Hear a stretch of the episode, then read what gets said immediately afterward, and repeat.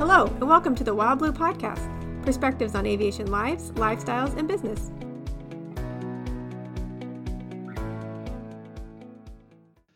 Hi, this is Chris Kirk uh, with Todd Minton here at the Wild Blue Podcast. Thanks for joining us. Hi, Todd.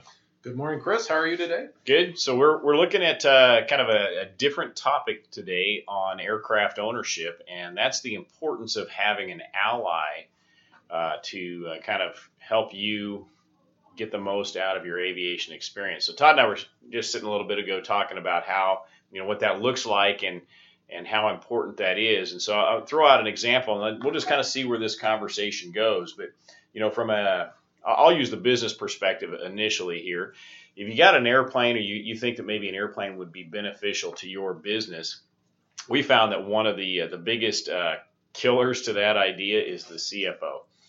And if you've got a CFO, Chief Financial Officer, yeah, if you got a money guy in the business and they can't see beyond their spreadsheet, you're going to be beating your head upside, uh, you know, up one side and down the other, trying to justify that. Well, I, I think that's absolutely correct. I've had the opportunity to occasionally be out at the airport and get talking to maybe a pilots of a let's just use a King Air as an example. I'm thinking one specific incident where I would see these guys regularly at, at the airport where I have my airplane, and and they talked about the value that airplane brought to the business. They were just the pilots, by the way. But the interesting part about about the discussion was that they uh, they understood the value because it brought employees could go to this job site here in the Kansas City area and then return to St. Louis in time daily for for their kids' recitals, uh, uh, you know, ball yeah. games, whatever it might be, just to be home in their own bed at night. So, so you know, there's costs involved with a company. What a CFO would look at, I would think, would be like. Uh, you know, you've got costs of, of hotels and, and transportation at a different location and things of that nature. But the uh, but the airplane is expensive. So in in I think what you're saying is the CFO may not be taking in the big broad picture of what other expenses does the airplane sort of negate. And, and really, at the end of the day, what these guys were telling me is it keeps these engineers happy because they get to go home to spend their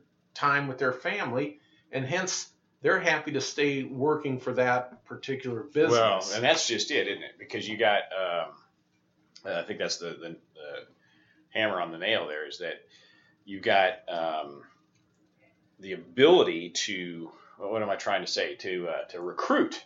You right. got ability to recruit people that might be interested in going to you know your competitor over there but your competitor requires X number of days on the road, and and you say, hey, well, you know, you're going to have days on the road, but you know, our commitment to you is, uh, you know, 85% of the time we're going to get you home that night so you can have dinner with the kid, the wife and kids, and family, or you know, uh, husband or whoever it may be.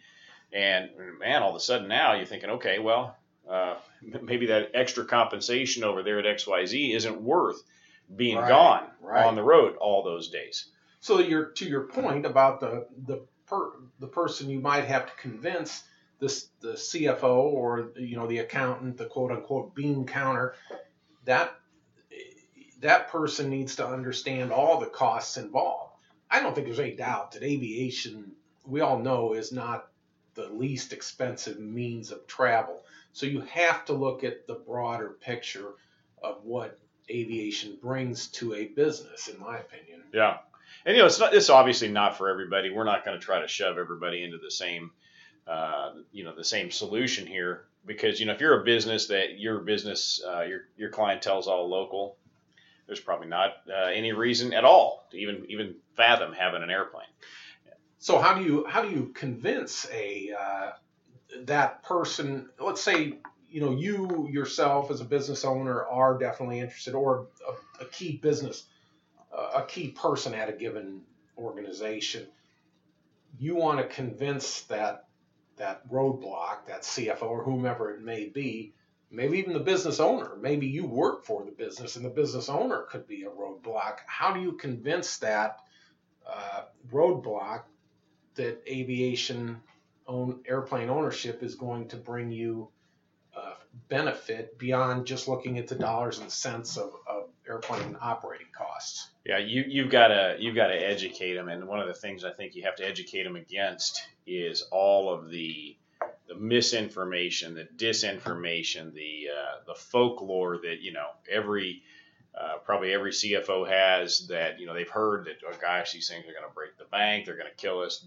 whatever you can. The first thing you're going to do if you're going to turn this company around is get rid of the aviation department, you know what whatever the case may be, and there, there's just not a lot of uh, data necessarily to support that. So I think you got to talk to them in in as rational terms as you can, but then you got to get out there and show them.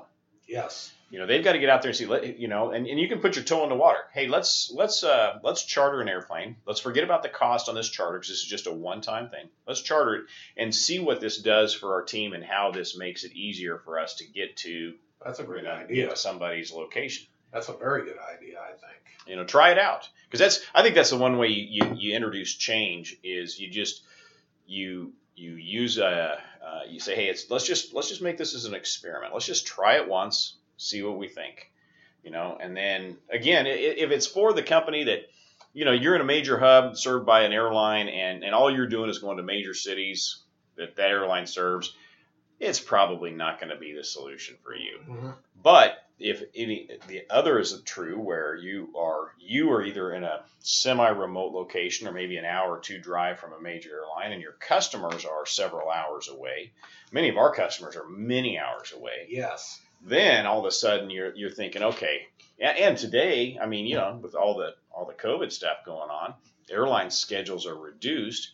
And so uh, you know it's it's tough you know, here we sit in the middle of the country, and I look at airline schedules, and it used to be we could get anywhere, just about anywhere in this country and back here in Kansas City in the same day. Yes. And it would be a long day, but you could ju- you could do it. Now it's almost impossible because those schedules are just not there to support that. Right. We have absolutely found that to be the case, and and uh, never mind the and and you know you and I personally know people that we've dealt with in in the sales business who who have airplanes and uh, their business very legitimate going multi-million dollar contracts that they deal with in construction or whatever it may be engineering and but their company is located in in north central Kansas or northern Iowa or or I mean they are just not conveniently located to that Right. airport. So now back to our discussion on what is that worth to get you know those employees they keep them in that small town relatively small town maybe 10,000 20,000 people or whatever. And uh, you know they could they could go do other things. But my if you if you can bring them home at night that's a that's a tremendous value that can help make them willing to be continue to work for maybe less money than they could at a major city Well, that's that's part of it too. Is that sometimes, and, and I know which customer you're talking about here, but sometimes in in situations like that, you know, the best people that they have, they aren't coming from the big cities. They they like being in a smaller location, and the cost of living's cheaper. Therefore, compensation probably to be on par with everywhere else doesn't have to be what it is in a major metropolitan area. And so they're right right therein is some cost savings, you know, to the bottom line yes. but they're happy because you know maybe they maybe they're from that area or they just like smaller areas they, they- they're closer to their family they can come home you know especially if they're outdoors type of people they like to go out and hunt and fish in their off time play golf uh, you know and all that stuff is Right. readily available so commonly done things here in the Midwest. That's for sure. Yeah. know, those those activities for sure.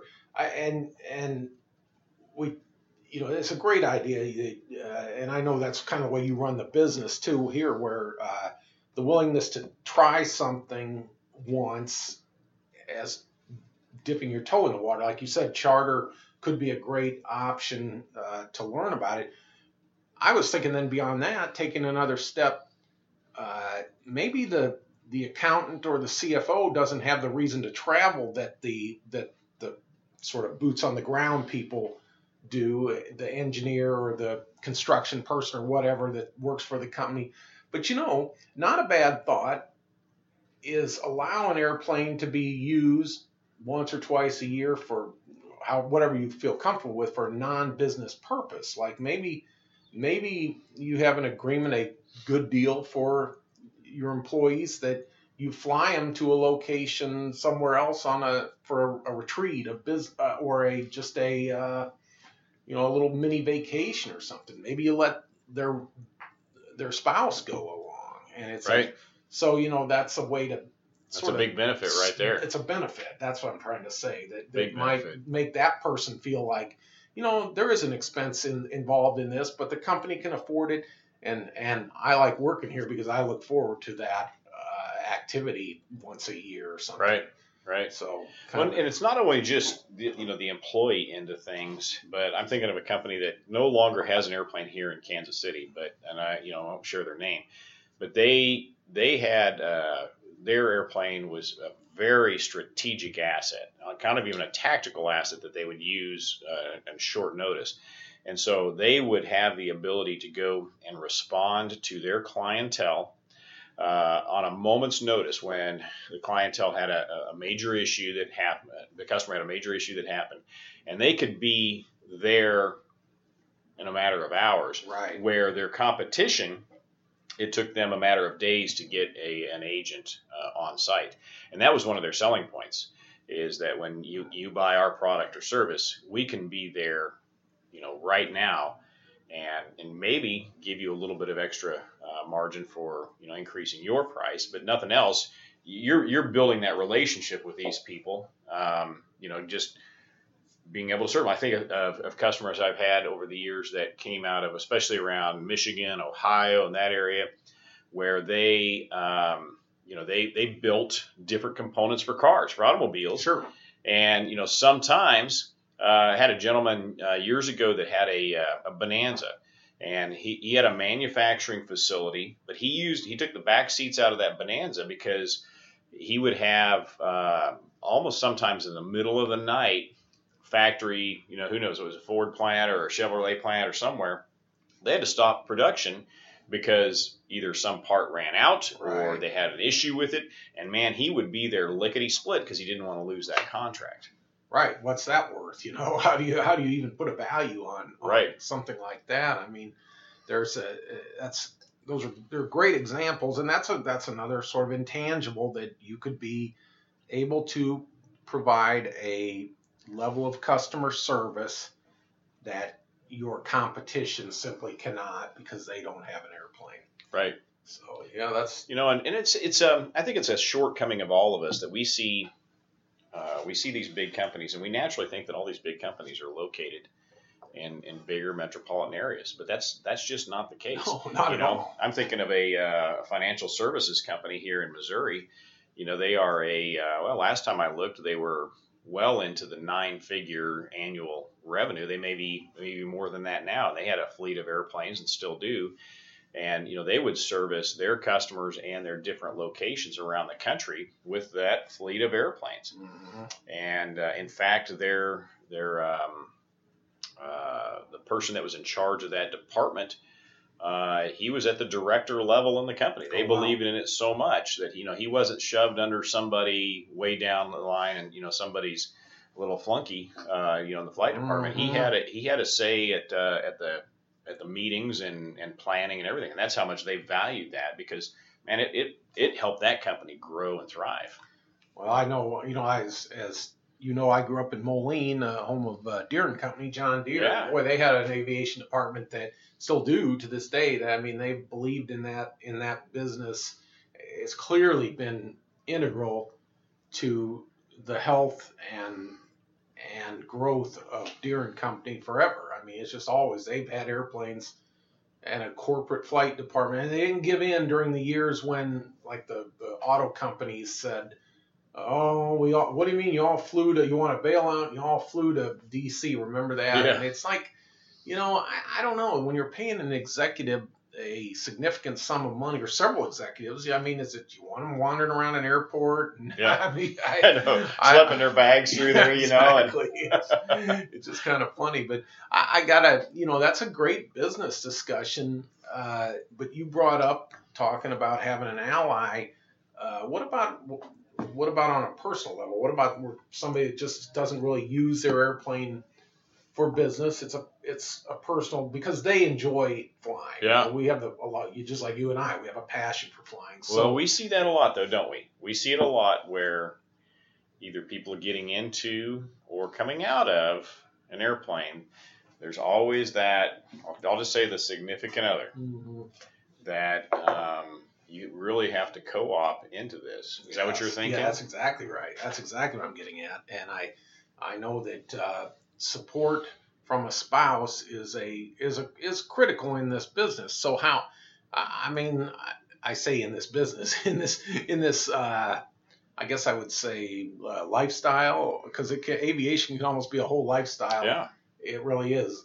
Those and, and our listeners who are passionate uh, aviation enthusiasts, we all know that feeling, like you know that uh, that excitement that being around airplanes and having the opportunity to go fly brought you when you were younger, and even as you got older. Like you, there's a lot of people out there who really. I mean, they're they're jonesing to go fly, you know, on a, after a while. Like I haven't flown in a few weeks, I gotta go. Right. So right. how do you transfer that to you know to a spouse? And I- you're never gonna. I'll be. I'm gonna answer the question to a degree. You're never gonna fully transfer your absolute love of aviation. But how? do you- unless that person has that, Yeah, that unless- similar background, which is pretty rare. yeah. But uh, I, I, to me, I think you got to you got to do the experimentation thing again. You got to you just got to get them to agree just to that first initial step. Hey, just just try it once. Let's see what you think. You know, go out and go out and rent a 172 and and try it and go. You know, uh, be careful on the day that you go. Uh, you know, you're not going to pick a windy, gusty day when it's 100 No. degrees out. You know, and, and the 172 is a, uh, you know, it's a it's a vomit comet. You don't want to do that. I mean, you, you want to pick a nice fall day where it's you know good good weather and visibility, and and you, people can you know they can see what's going on, and you go to a decent restaurant and uh, you know all that stuff, and and try to get them you know co-opt in into that. Right. I think to get them to quit thinking about being in the airplane and start enjoying the overall experience because you know we forget but people who who don't typically get to ride in an airplane or have not done it before every noise every smell every every sound every sensation i mean is is different doesn't feel right you know we've Yeah. all seen a passenger grab on even in an airliner grab onto the seat and, and we're like well why would you know this is just absolutely normal Right. but And I, you know, I, I still have to do that uh, because that's funny, Todd.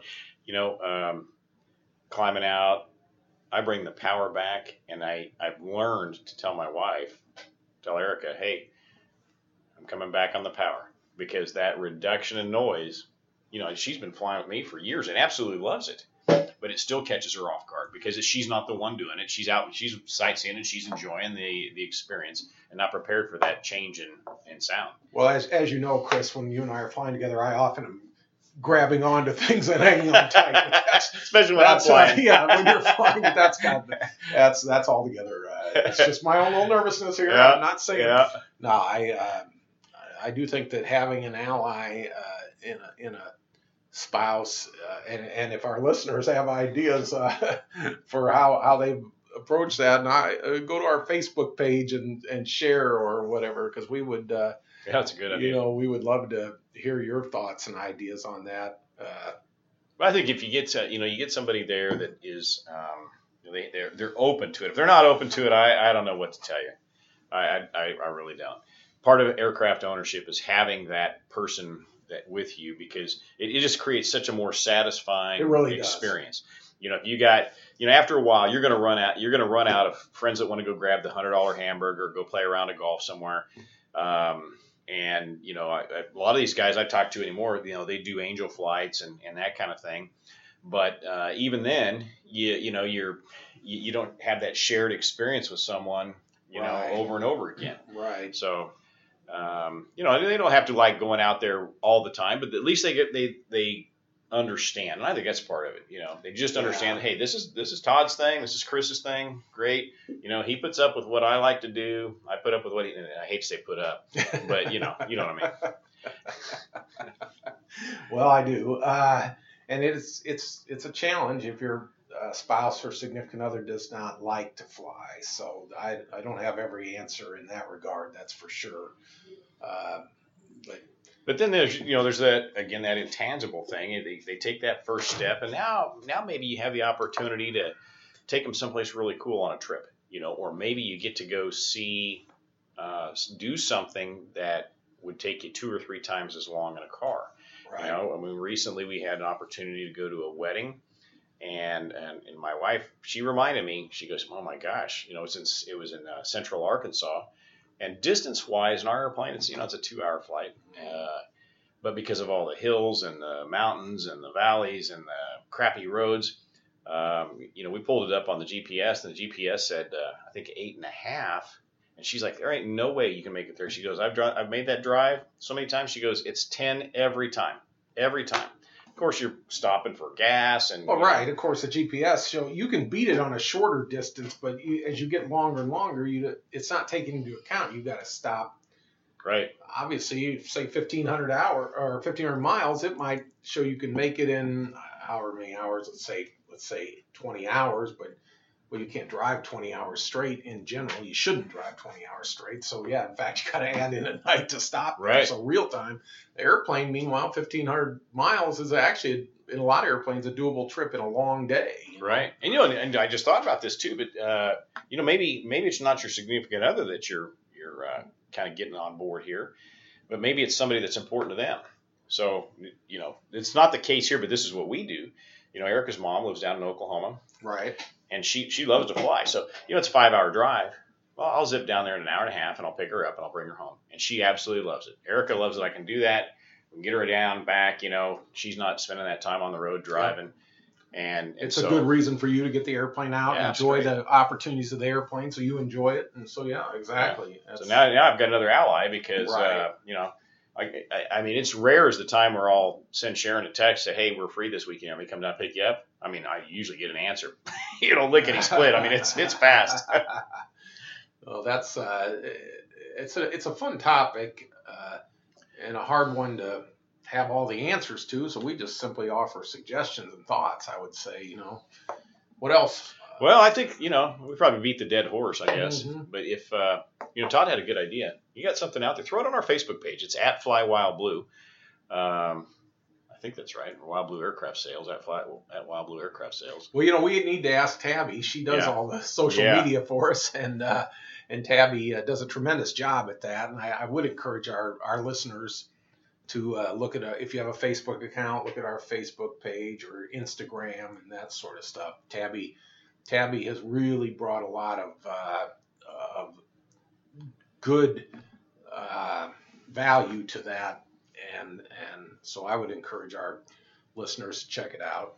And she's got some great ideas for some upcoming podcasts, and so we're you know we're, we're all ears. But anyway, thanks so much for uh, for following us and, and for listening. And uh, until next time, Chris and Todd signing out. Thank you, everyone. Thanks for listening to the Wild Blue Podcast. Find us online at flywildblue.com. And don't forget to subscribe and share.